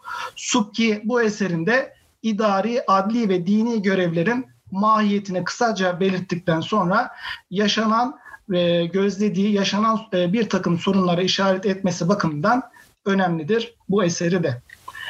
İkinci müellifimiz İbn Haldun, Tunus'ta doğmuş ve hayatının büyük kısmını Kuzey Afrika'da geçirmişti. Daha sonra Kahire'ye göç etti. Küçük yaştan itibaren iyi bir eğitim aldığını görüyoruz. İlmi kişiliği yanı sıra devlet adamlığıyla da öne çıkıyor. Kahire'ye gelişi Memlük Sultanı Berkuk dönemine denk gelmektedir. Ee, Berkuk'un oğlu Sultan Fereş döneminde Timur'un Suriye saldırısına şahitlik etmiş ve Timur'la görüşmüştür. Ee, onun en önemli tarih eseri Kitabul İber'dir. Ee, Memlükler dönemi genel tarih kaynakları arasındadır. Eserine giriş olarak telif ettiği ve mukaddime olarak meşhur olan oldukça uzun bölümde tarih yazıcılığında önemsenmesi gereken ilkeleri, tarihin konusunu ele almaktadır bilindiği gibi. Elimizdeki neşirde Memlüklerin tarihine devletin kuruluşundan sekiz yüz yedi yılına kadar yani vefatından bir yıl öncesine kadarki olayları muhtasar bir şekilde ele almaktadır. Bununla birlikte bir takım olaylara dair açıklamaları, yorumları, değerlendirmeleri oldukça önemlidir. Eserde askeri seferler ve isyanlarla İbn Haldun'un daha çok ilgilendiğini görmekteyiz. İlmiye sınıfına dair atamalara ve ilmiye sınıfının devlet ricari ile ilişkisine neredeyse hiç değinmemektedir. Bunun istisnası sayılabilecek hususlarda dahi ilmiye sınıfı mensuplarının ismini zikretmemeyi tercih etmektedir. Örneğin iyi ilişkiler kurduğu Berkuk'un, Sultan Berkuk'un ikinci kez tahta geçişini ele alırken Kadulkudatların da biat merasiminde hazır bulunduğunu aktarmakla yetinmiş, fakat herhangi bir Kadulkudat ismi zikretmemiştir. Bu eseri Sultan Berkuk'la iyi ilişkiler kurması bakımından İbn Haldun'un bu eserini Makrizi'nin eserleriyle karşılaştırmak Ee, önemlidir. Çünkü Makrizi Berkuk'u e, muhtelif eserlerinde eleştiren bir tarihçidir. Bu bakımdan e, İbn Haldun'la Makrizi'nin e, Berkuk'a bakışı incelenebilir diye e, düşünüyorum. E, İber'in son cildinde müellif kendi otobiyografisine e, otobiyografisine yer vermiştir. Üçüncü müellifimiz e, Mekke doğumlu Takiyüddin el-Fasi'dir. Nesibi Ebu Talib'e dayandırılır. Mekke, Medine, Şam ve Kahire'deki alimlerden istifade etmiştir. İbn Haldun'la Kahire'de görüşmüş ve tarihe olan ilgisi daha da artmıştır. Takiyüddin Fasi, Memlük Sultanı Fereş tarafından Mekke'nin ilk Maliki Kadulkudatı olarak atanmıştır. Onun Memlük tarihi açısından en önemli eseri El-İktüs Semin'dir. Tabakat türü bir eserdir. Müellif bu esere daha sonra muhtasar yazmış. Öğrencilerinden Necmettin İbni Fehd de bu esere bir zeyl yazmıştır. Müellif e, giriş kısmında e, başka bir eserinden, yani Şifaül Garam'dan yararlanarak Mekke'de ev alım satım ve kiralanmasına dair hükümler, Mekke'nin coğrafi özellikleri, Maliki fakihler arasında Mekke'nin sulh, sulh ile mi yoksa barış ile mi fethedildiğine dair ihtilafların sebepleri gibi konulara değinmiş. Kısaca e, siyer bilgisi vermiş. Tabii Mekke tarihi bakımından siyer bilgisine yer verdikten sonra e, üç bin biyografiye Muhammed ve Ahmet isimleriyle başlamıştır. Memlükler döneminde Mekke'deki Maliki ulemaya dair önemli bir kaynaktır. Özellikle Mekke'deki ulemanın e, Mısır'la ilişkisi bakımından bir çalışmada bu eserden yararlanması, e, yararlanılması gerekmektedir. Yine Mekke emirlerinin e, Memlük sultanlarıyla ilişkilerine yer, yer vermiştir. E, Mısır ve Şam doğumlu e, ulemanın Mekke ile ilişkisi, Mekke'ye niye gittiği, neden orada bir süre mücavir olarak kaldığı gibi hususlara bu eserde ulaşmak mümkündür. Evet. Yaklaşık üç bin biyografi bulunan bu eserde iki yüz elli kadarını kadınlara ayırmıştır. Kadınlar sahabe döneminden kendi dönemine kadar Mekke tarihi bakımından önde gelen isimlerdir. Onların evliliklerine, e, ailelerine ve e, tahsil hayatına dair kısaca bilgiler vermiştir. Özellikle Memlük dönemi Mekke ulema ailelerine mensup kadınlara dair bilgi verdiğini görmekteyiz. Bir diğer alimimiz e, Memlükler döneminde Türk alimlerden olup Antep'te doğan Ayni'dir. E, Ayni de bir ulema ailesi mensubudur. İlk eğitimini ailesinden almıştır. Malatya, Halep gibi e, şehirlerde ilim tahsili yaptıktan sonra Kahire'ye gelmiş ve yirmi altı yaşında buraya yerleşmiştir. Sultan Berkük döneminden itibaren de Ayni Kahire'de resmi görevler almıştır. Bu görevler arasında muhtesiplik, müderrislik, vakıf nazırlığı zikredilebilir. Sultan Barsbay döneminde de Kahire Hanefi Kadulkudatlığı e, görevine getirilmiştir. Sultan Çakmak döneminde bütün görevlerinden alınması dolayısıyla Ayni'nin geçim sıkıntısı yaşadığını görüyoruz. Türkçe bilmesi sultanlarla yakın ilişki kurmasında önemli bir etken olmuştur. Tarihin yanı sıra fıkıh, usul, e, hadis ve Arap diliyle çalışmıştır. E, ilgilenmiştir. Onun en önemli tarih eseri İktül Cuman Fi Tarihi Ehli Zaman'dır. yaratılıştan sekiz yüz elli yılına kadar e, bu eseri telif etmiştir. Hicri yedi yüz yedi ve sekiz yüz yirmi sekiz yılları arası henüz ne, ne, neşredilmemiştir. Yazma halinde beklemektedir. Bu bakımdan bu eserin e, neşredilmesi oldukça önemli görünmektedir. Berkut döneminden Çakmak dönemine kadar pek çok hadiseye şahitlik ettiğini görüyoruz. Önemli görevleri e, hasebiyle e, daha da öne çıkıyor bu eser. Memlüklerin erken dönemine dair verdiği bilgiler Baybars el-Mansuri, Yusufi ve İbnül Cezeri gibi tarihçilerden nakletmiştir. Ümera sınıfından bir tarihçi olan Yusufi'nin küçük bir kısmının, eserinin küçük bir kısmının günümüze ulaştığı düşünüldüğünde e, Ayni'nin İktül Cumam'da verdiği bilgiler oldukça önemlidir. E, dolayısıyla Ayni'nin günümüze ulaşmamış eserlerden isim vererek nakillerde bulunması oldukça kıymetlidir. Bu nakiller dışında Ayni'nin tarihçiliğini ortaya koyduğu bir başka husus, erken dönem Memlüklere dair rivayetlerdeki hatalara işaret ederek düzeltmesidir. Çağdaşları arasında yer alan Makrizi'de yer almayan bir takım bilgilere yer vermesi bakımından da önemlidir. Mukayese açısından oldukça önemli bir eserdir. Makrizi ve İbn Hacer ile aralarında rekabet dolayısıyla özellikle çağdaşı olaylara yaklaşımları mukayese edilmelidir. Her senenin başında halifeyi, sultanı, kadıyı, saltanat naibini, veziri e, yani onlar gibi önemli devlet ricalini verir. Ardından komşu devletlerin hükümdarlarını yazar ve nihayet o yıldaki olayları kronolojik bir şekilde aktarır. Askeri sınıfa dair olaylar üzerinde aynı daha çok durmuştur. Her yıl sonunda vefiyat kısmı yer almaktadır. Bir diğer eseri e, Melik Müeyyet, Sultan Melik Müeyyet'in e, hayatına dair Es-Seyfül Mühennet fi Siretil Melik Müeyyet'tir. E, eserin büyük bir kısmı manzumdur. on baptan müteşekkil bir eserdir.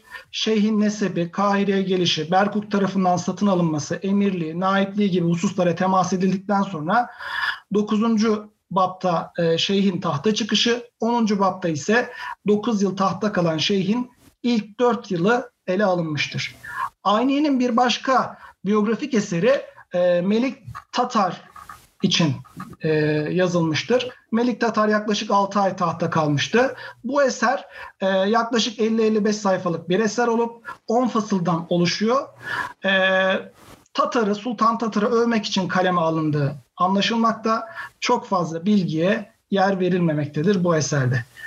Bir diğer Kadulkudat tarihçimiz İbn Hacer el-Askalani'dir. Mısır'da doğmuştur. Ticaretle meşgul olan, bununla birlikte ilme de önem veren bir aileye mensuptur. Babasını ve annesini küçük bir yaşta kaybetmesine rağmen büyük bir e, servete kavuşmuştur. Miras büyüktür. E, onu özellikle şeker ticaretinde, e, Memlükler döneminde şeker ticaretinde önemli bir aile olan Harrubilerin himaye ettiğini görüyoruz. Tahsil hayatının önemli bir kısmını Harrubi ailesiyle birlikte Mekke'de geçirmiştir. Bunun yanı sıra ilmi seyahatlerinde yaptığını görüyoruz. Sultan Baybars Bey döneminde Mısır Şafii Kadulkudatlığına getirilmiştir. Hadis imla meclisleriyle önemli bir şöhret bulmuştur. Kadulkudat tarihçiler arasında hayatına dair en fazla ayrıntıya sahip olduğumuz müellif İbn Hacer'dir. Onun tabakat kitabı Eddurerül Kamine beş bin üç yüz yirmi üç biyografiye sahiptir. Ee, yine müellifin dostlarının ricasıyla sekiz yüz bir sekiz yüz otuz iki yılları arasını kapsayan ve kronolojik e, olarak ele aldığı Zeyl'de de altı yüz otuz dokuz şahıs bulunmaktadır. Biyografilerde yer verdiği bilgiler kronolojik siyasi tarihlerdeki boşlukları doldurması bakımından oldukça önemlidir.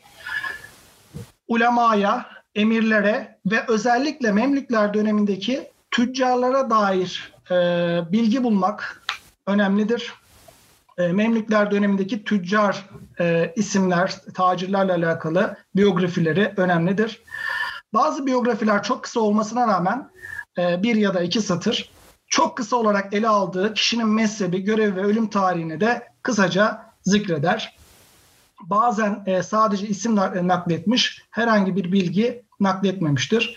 Mısır başta olmak üzere Şam ve Mekke gibi Memlük coğrafyası ağırlıklı olmak üzere İslam dünyasının farklı şehirlerde şehirlerinde yaşayanlarla ilgili bilgi bulmak da bu tabakat eserinde mümkündür.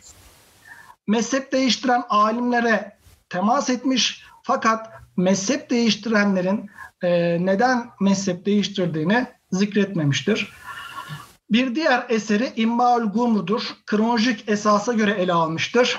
Doğduğu yıl olan yedi yüz yetmiş üç ile sekiz yüz elli yılların arasını kapsayan bu eser özellikle İbn Hacer'in şahit olduğu olayları aktarması bakımından önemlidir.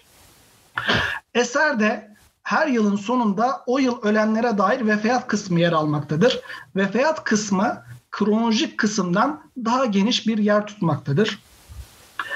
E, Makrizi kadar olmasa bile Nil suyunun durumuna dair bilgiler naklettiğini görmekteyiz. Memlük coğrafyası dışına dair de bilgi bulunmaktadır bu eserinde. Biyografiler e, tabakat kitabı olan Dürerül Kamine'ye göre genelde daha kısadır. Makrizi'nin Suluk ve Ayni'nin İktül e, Cuman eserini e, karşılaştırma imkanı sunması bakımından önemlidir. Çünkü bunlar çağdaştır. Kaynaklarına zaman zaman metin içerisinde temas etmiştir. İsimleri harekeleme yapmıştır. Bu bakımdan da önemlidir. Bazen nisbelerin coğrafi bilgisine dair açıklamalar yapmıştır. Bu da önemlidir. İrtidat hadiselerine yer vermiştir. Mezalim davalarına dair oldukça geniş e, yer vermiştir. Bazen de ilginç olaylara, hava olaylarında, e, hava olaylarına vesaire değinmiştir. Eserinde Yıldırım Beyazıt'ı adil ve iyi bir hükümdar olarak nitelendirirken Timur algısı e, menfidir. Bir diğer İbn Hacer'in bir diğer tabakat eseri Mısır tarihi boyunca Kadıl Kudatların biyografisine yer verdiği Ref'ül İsr adlı eseridir. Buradaki Kadıl Kudatlara dair e, verdiği bilgiler Eddürerül Kamine'ye göre daha detaylıdır. Hatta bazı biyografilerden Eddürerül Kamine'nin e, e, Er-Rif'ül İsr'den sonra yazıldığı ve özellikle Kadıl Kudatlar açısından bakıldığı zaman Dürer'in e, Ref'ül İsr'in özeti olduğunu e, söyleyebilecek e, izlenimler elde etmekteyiz.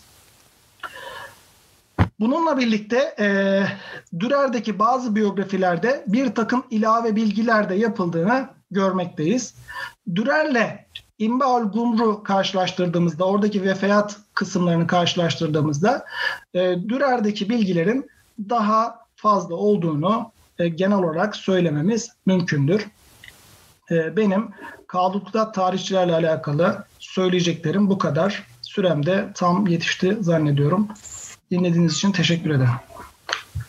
Çok teşekkür ediyoruz Sayın Hocam. Ee, gerçekten e, Kadıl Kudat, tabii Memlük dönemi e, başta Fatih Yahya Ayaz Hocam da söyledi. Çok çeşitli tabakalardan, yani halktan, askerlerden, işte Kadıl Kudatlardan, fakihlerden, toplumun her kad- e, tabakasından tarihçilerin olduğu bir dönem. Bu da tabii aslında iyi oluyor. Yani çok farklı açılardan, her ne kadar e, Büşra Sıdıkakaya hocamın da bahsettiği gibi dil problemleri olsa da, çünkü bunların bir kısmı da aslında çok iyi Arapça da bilmiyorlar e, tarihçiler. E, onun için de tenkit oluyor ama e, verdikleri bilgiler de o açıdan çok daha çeşitli oluyor. Farklı yönlerden, farklı veçelerden, farklı zaviyelerden e, bir e, bakış oluyor. E, çünkü tarih dediğimiz şey aslında hani e, hep böyle vakanüvis tarihçiler veya sürekli devletle e, bağlantılı tarihçilerden yazıldığı zaman bu sefer de e, veya devletin belgelerinden tek bir şeyi, yani devletin bakış açısını veya o dönemin sultanlarının, hükümetinin, idaresinin bakış açısını gösteriyor. Ama farklı tabakalardan e, bir şey olduğu zaman e, tabii o da değişiyor. E, Mehmet Genç hocamız, Allah uzun ömürler versin, tarihçilik ayı avına benzer derdi. Hep farklı açılardan ateş etmezseniz, çünkü ayı avında ayı ateş ettiğiniz yöne saldırıyor. Postuda kalın. Onun için hemen ateş edip açıyı değiştirip dört beş açıdan, farklı açılardan ateş edip öldürmeniz lazım. Yoksa aynı açıda kalırsanız o sizi öldürür derdi. Onu da e, bir anekdot olarak anlatmış olalım. Memlük dönemi bu açıdan biraz daha zevkli. Yani tarihçilik benim diğer dönemlere göre, yani İslam tarihine baktığım zaman daha e, zevkli anekdotlar e, içeriyor. Tabii Ayni'den bahsetti hocamız. Ayni de çok önemli. E, müellif e, nüshaları hem Topkapı'da hem Bayezid Devlet'te e, maalesef tam olarak neşredilmedi. Bazı kısımları neşredildi. E, benim e, Topkapı'da gördüğüm e, otograf yazmaları da çok iyi değildi tabii uzun zaman önce. Şimdi büyük ihtimalle onlar dijital hale getirilmiştir. Onları da genç arkadaşlara, burada bizi dinleyenler, Arapçası olanlar varsa e, bunların neşri için e, onları da teşvik etmemiz lazım. Ayni'nin dili çok da e, zor değil. E, hem de bir Anadolulu aynı zamanda. Oradan da bir e, yakınlık var. E, onu da tabii ben bu arada bakıyorum. Hem e, buradan hem de YouTube'daki e, şeyi de açtım. Oradan da soru gelirse eğer e, sizlere e, iletmek üzere hem buradaki chatten hem e, YouTube'daki sohbet bölümünden e, bakıyorum aynı zamanda. Bu arada tabii bugün sabah işte İslam tarihinin ilk dönemi Mısır için, e, Velüt dönemi, Memlükler dönemi, daha sonra Osmanlı dönemi e, anlatılacak ve e, son dönem. Belki e, bir e, self reklam, kendi reklamımızı yapmış olacağız ama e, İrstika'nın yayınladığı Osmanlılar e, döneminde Mısır adlı iki ciltlik eserde hem Arapça hem Türkçe olarak e, Osmanlı döneminde e, Arapça tarihçilikle ilgili bir bölüm yazmıştım. Aynı zamanda modern dönemde Mısırlı tarihçilerin e, Os, e, Osmanlı'ya bakışını anlatan iki makale e, kaleme almıştım bundan e, dört beş yıl önce. Onları da burada ilgilenenler olursa hem Arapça hem Türkçe onlara da e, müracaat edebilirler diye e, düşünüyorum. Çok teşekkürler var. E, Teyfur Erdoğdu Bey'den üç konuşmacıya da e, teşekkürler bol miktarda. E, konuşmacılarımız o kadar efradını, cami ayarını, mani e, anlattılar ki soru e, da pek e, fazla e, görünmüyor. E, şayet e, soru e, olmazsa veya katkı, e, ben programı e, burada biraz on dakika önce E, kapatmış olacağım. Fatih Yahya Ayaz hocamız. Buyurun hocam. E, teşekkür ederim Sayın Başkanım. Şimdi e, mümkün mertebe etmediği kısa tuttuk ama burada uzatalım anlamında girmedim. Birkaç hususa işaret etmek gerekli bence. E, Büşra Sıdık hocamın verimli şeyini dinledim. Ben bir konuda e, küçücük bir itirazım var. Onu ifade etmek istiyorum. E, Timur istilasından sonra tarihçiliğin Kahire'ye e, kayması meselesi birazcık daha üzerinde düşünülmesi gereken bir meseledir. Onun altını çizmek isterim. Yani Timur saldırısının buna sebep olduğunu söylemek bir hayli güç. Aynı şeyi Moğol istilası için de söylemek gerekirdi halbuki. Çünkü çok daha büyüğüydü o. Ama tam tersine o bahsettiğiniz Timur'dan önceki tarihçilerin hepsi zaten orada yaşıyorlardı o süreçte. Yani buna İbn Şeddat da dahildir. Dolayısıyla biraz temellendirilmesinde fayda olduğu kanaatindeyim. Bunun altını özellikle çizmek isterim. E, Memlükler döneminde dünya tarihinde genel tarihle alakalı da çok kısa bir şey söyleyeyim. Az önce söylemiştim. E, Tarih-ül İslam ismi ilk eser Zehebi'nin eseridir. Ondan evvel İslam tarihi diye bir eser yok. Zaten Memlükler dönemindeki tarihlerin de önemli bir kısmı dünya tarihi olarak düşünülüyor. Ama tabii bir Taberi gibi, bir İbn-i Esir gibi, şu coğrafyada, bu coğrafyada, bu var filan gibi bakılmıyor. Çok merkezi bir Kahire bakışı var. Kahire'den, Mısır'dan bir bakış var ama bir genel dünya tarihi algısı da yok değil. Onun da altını çizeyim. Üçüncü bir noktada e, ben söylemeyi bilinçli olarak tercih etmedim ama Fatih Hoca söylediği için, Mehmet Fatih Hoca söylediği için söylüyorum. Memlük tarihçiliğini anlayabilmek için Şafii Eş'ari nüfuzunu çok iyi anlamak gerekir. Bunun en tırnak içerisinde baba adamlarından bir tanesi Taceddin Es-Sübki'dir. Tabakat-ı Şafiiyyesi bu anlamda çok mühimdir. Yani adam film seyreder gibi rüya anlatıyor. Yani diyor bilanca, filanca arkadaşım Baybars rüyasında görmüş, Baybars büyük bir sıkıntı içerisindeymiş. İşte efendim İmam Şafii kendisini azarlamış, sen de nasıl benim mezhebimin üzerine mezhebi ihlas eder de orada dört tane başka dağıtarsın filan demiş. O yüzden Baybars da kara kara bunu düşüyormuş, ben bunun hesabını nasıl vereceğim? Bundan dolayı diyor Baybars'ın etrafı büyük bir fakruz zaruret içerisinde perişan oldu gitti. Zaten mezhebi de bizim mezhep değildi filan gibi bir sürü anlatı. Bu sadece Baybars'la alakalı. Kutus Hanefi olduğu için işte o da öyle gitti filan gibi. Çok ilginç şeyler vardır Taceddin Es-Sübki'nin. Hele bir okursanız özellikle bu son cildini muhtemelen görmüşsünüz Cengiz Hocam, bu onuncu cildi. Yani evet. Acayip anekdotlar var. Hatta magazinel tarihçilik dedim. Magazinin ne varsa orada var. Evet. Onu baştan söyleyeyim. Bu Şafii-Eş'ari nüfuzu meselesini çok iyi anlamak lazım. Yani Makrizi'nin Şafii'liğini kabul etmiyorsa halde. Hayır diyor, zahiriye meyilli oluyor. Yani adam ben Şafii'yim demesi bile yetmeyebiliyor. Yani Zehebi'nin Şafii'liğini kabul etmiyor. Diyor ki Zehebi, Şafii tamam diyor ama diyor Eş'ari olduğu şüpheli olduğu için bunların birazcık şeyinden şüpheleniyorlar. İbn Teymiye veya Hanbeli kelamına yakınından şüpheleniyorlar. O yüzden diyor filanca şeye, medreseye nazır olması doğru değil filan. Bu sahabiyle alakalı küçücük bir şey söyleyeyim tamamlayayım değerli hocam, sahibi Hüseyin. Şimdi bu Sehavi ile alakalı şeyde Büşra Hoca da söyledi. Kastettiklerinden bir tanesi de oydu bu usul, tarih usulüyle alakalı yazdığı. Açıkçası ben Sehavi'yi hani biraz hoşluk olsun diye söylüyorum. Her mahallede bir esnaf vardır ya böyle bir kenarda durur çekirdekçikler. Herkese laf söyler. Herkesin aleyhinde konuşur filan. O hep konuşur. O her mahallede bir tane vardır o. Sehavi de öyle bir tarihçidir. Yani İbn Hacer'den başkasını tarihçi olarak kabul etmez ama İbn Hacer dediğin adam da açıkçası iyi bilirsin hocam sen. Yani iyi bir tarihçi değil. Karma karışık. Ne dediğini anlamazsın filan. Evet. Yani Sehavi böyle bir adam ama bu meselenin temelinde bir bu Şafii Eş'ari meselesi var. Onu koyalım. İkincisi ehl-i hadis çok güçlü memleketlerde. Bir muhaddisten bir tarihçinin meselelere yaklaşım farkını biz bu eleştirilerde görüyoruz diyeyim. Hı. Özür dileyerek çok uzattım. Estağfurullah. Ee, çok teşekkür ediyorum hocam. Tabii güzel noktalar. İbn Hacer, gerçi yani ben de hiç okumaktan zevk almadığım bir tarihçi. Hani belki biraz şey olacak ama e, tabii e, bu doktora tezi esnasında hemen hemen benim de bütün biyografileri okuma imkanım oldu. Yani İbn Hacer'in tarihçiliği gerçekten biraz daha farklı. Tabii burada mezhebi, özellikle Memlükler döneminde, o dönemde mezhebi konuları e, bu konudaki gerginlikleri, e, atışmaları, Sehavi zaten hiç kimseyi beğenmez, o, o ayrı e, ama o, bunu göz ardı etmemiz gerekir. Tabii bir de özellikle toplumda, yani tarih yazanların bir kısmı evladun nas biliyorsunuz, bir kısmı Arap ve bu Memlüklerle, yani dışarıdan gelen yönetici sınıfın, ki özellikle ilk dönemlerde çok eleştiriler vardır. Yani işte burnu e, hatta normal abıt kölelerle de karşılaştırırlar. İşte burnu e, yüzüklü veya halkalı bu köleler geldi bizi, yani o çok da Ee, ilk dönem tarihçilerinde özellikle eleştiriler vardır.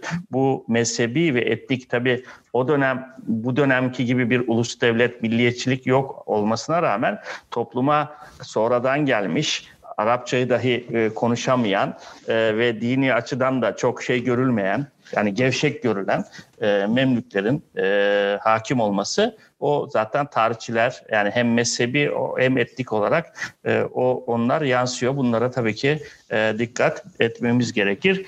Bir soru var. E, Elif Tokay hanımefendiden Büşra Hoca'ya. Memlük dönemi Mısır'ında kaleme alınan tarih kaynaklarında Yahudiler ve Hristiyanlarla ilgili bilgi var mı diye soruluyor. Büşra Hanım, buyurun. Ee, yani benim doktora tezim Eddaul Lami üzerineydi, Sehavi'nin. Bu çok da evet. Magazinel bilgiler veren e, şahıs. Ee, başta onda olmak üzere diğer biyografilerde de e, Yahudi ve Hristiyanlarla, hele de işte tabipse yahut da devlet erkanı arasında gelirse, bunların biyografileri hakkında bilgiler var. Mesela şarkıcılar hakkında bile bilgiler var biyografi eserlerinde. Ee, Ona dair e, tabii ki çok detay, böyle hani ilgiyle kuyu kazmak kabiliğinden araştırmalar yapmak lazım. E, ama e, bilgiler bulabileceğimiz nitelikte, yani yok diyemeyiz kesinlikle. Üzerinde çalışmalar da yapılıyor bildiğim kadarıyla. Cengiz Hocam. Buyurun. Buyurun. Müsaadenle e, Büşra Hanım'ı tamamlamak istiyorum. Halkaşendi'de İbn Fazlullah'ta Nüveyri'de ciddi bilgi var. Onun Aynen. ötesinde Aygül Düzenli Hoca'nın yazdığı bir makale vardı. Bu e, Memlükler döneminde Hristiyan tarihçiler diye. Oralarda da Hristiyan evet, aslında yaşadıklarıyla alakalı önemli malzeme var. Onun altını çizmiş oluyor. Hatta e, bu meşhur Mufattar bin Ebil Fadail'in çok ilginç mukayeseleri de vardır. Yani papayla papayı anlatmaya çalışıyor kendi yaşadığı coğrafyaya. Yani bizim evet. Halife gibi diyor. Ve ama diyor onlar papaya, papaya karşı gelemezler, buradakiler halifeye karşı gelebilirler gibi ilginç böyle şeyleri de var. Evet, hatta evet. Mesela Memlükler zamanında kiliselere dair, işte doktorlara dair, tabiplere dair bilgiler var kaynaklarda. Yahut da tarihçiler arasından mesela İbn Sukay'ı hatırlıyorsun, yanlış hatırlamıyorsam, işte Hristiyan fakat bir tarihçi olarak işte Memlükler döneminde biyografi eseri yazarı sanırım. El-Vafi cinsinden bir eser, hani onun metodolojisine uygun bir eser kaleme almış olmalı. Yani, e, Salih Kitabil Vefeyat ismi. Evet, evet. Yani e, böyle e, karşımıza çıkan Hristiyan tarih müellifleri de e, mevcut Memlükler döneminde. E, evet. Hocam ben lafı almışken evet. hazır e, çok kısa bir şekilde Fatih Hocam'ın söylediklerini e, biraz konuşalım. E, Yani cevap vermeye çalışayım. Tabii. E, açıkçası Memlükler dönemi hani şu e, bin iki yüz elli sekiz ile bin beş yüz on yedi arasını bir dönemlendirme yapsak acaba nasıl bir dönemlendirme yapabiliriz diye düşündüm. Ve kronolojik olarak sıraladığımızda hani belli bir süreden sonra e, tarih eseri müelliflerinin daha ziyade Kahire merkezi olduğunu görmek e, hani çok açık bir şekilde görüyoruz. Tabii ki öncesinde de Kahire'de olanlar var ama bir yerden sonra neredeyse Kahire çok öne çıkıyor.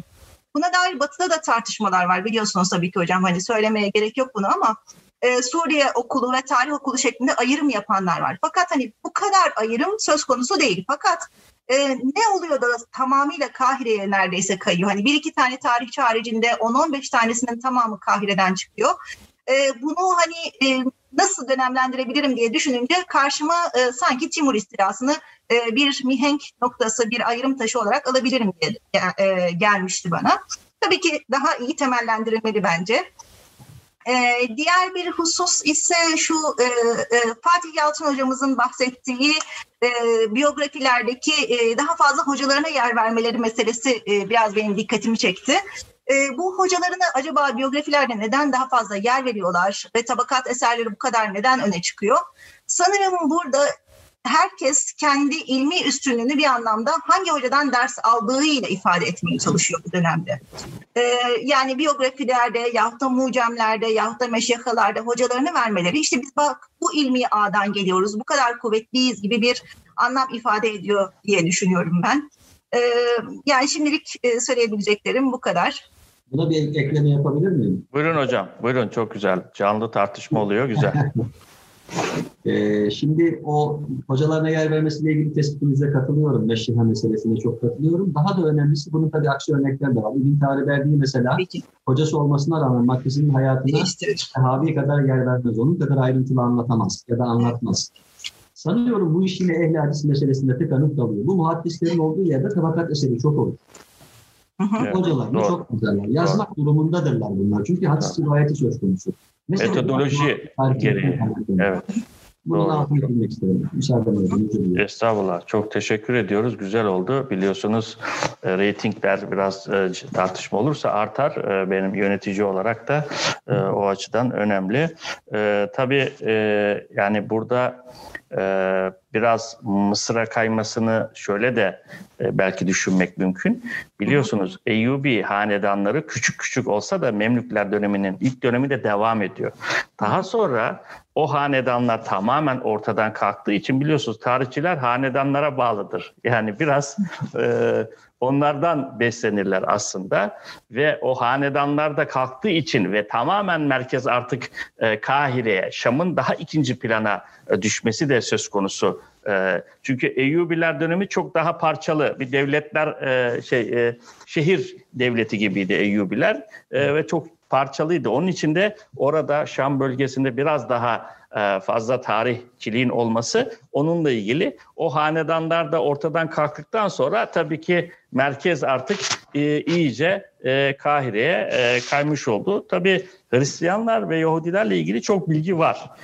Ama tabii bunun tespit etmek zor. Yani baştan sona okumanız gerekiyor. Yani nereden çok da e, eserler çok fazla ciddi ve çok sayfalı olduğu için e, yani iyi bir Arapçası olan bir arkadaş, hızlı okuyan o eserleri baştan sona okuduğunda yani Hristiyan ve Yahudilerle ilgili çok fazla e, bilgi e, bulabilir. Tabii Kıpti e, tarihçiler var. Yine e, işte daha önceki dönem için, Fatımiler dönemi için Genize arşivi, özellikle Yahudi tüccarlarla alakalı e, şeyler var. Yine e, Memlük döneminde elimizde bazı vesikalar var. Bunlar da yayınlandı. Onlarda da e, bu konuyla ilgili e, işte ticaret, vergi, gümrük e, gibi konularda e, azınlıklarla da alakalı önemli malumat var. Bunu da buradan e, Aygül hocamıza söylemiş olalım. Evet, çok teşekkürler var. Melik Güvercin, Berna Korur, Teyfur Erdoğdu, Abdülkadir Macit, Elif Tokay. Bu teşekkürleri de burada belirterek tam da vaktinde yarım saat evvel programı bitirmiş olalım. Bir moladan sonra, yarım saat sonra tekrar oturumlar devam edecek ama ben maalesef takip edemeyeceğim başka programların sebebiyle, ama daha sonra bunları e, izleyeceğim YouTube'dan. E, çok teşekkür ediyorum hepinize. Ağzınıza sağlık.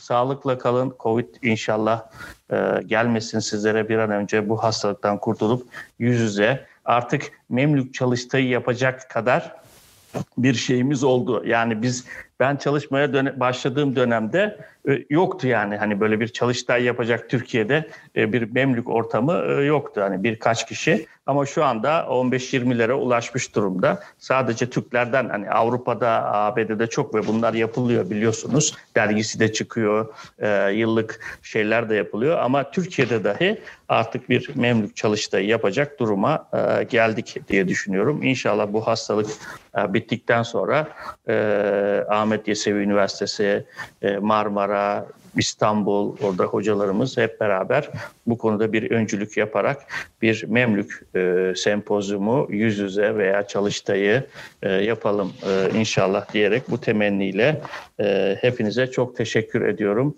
E, sağlıkla görüşmek üzere.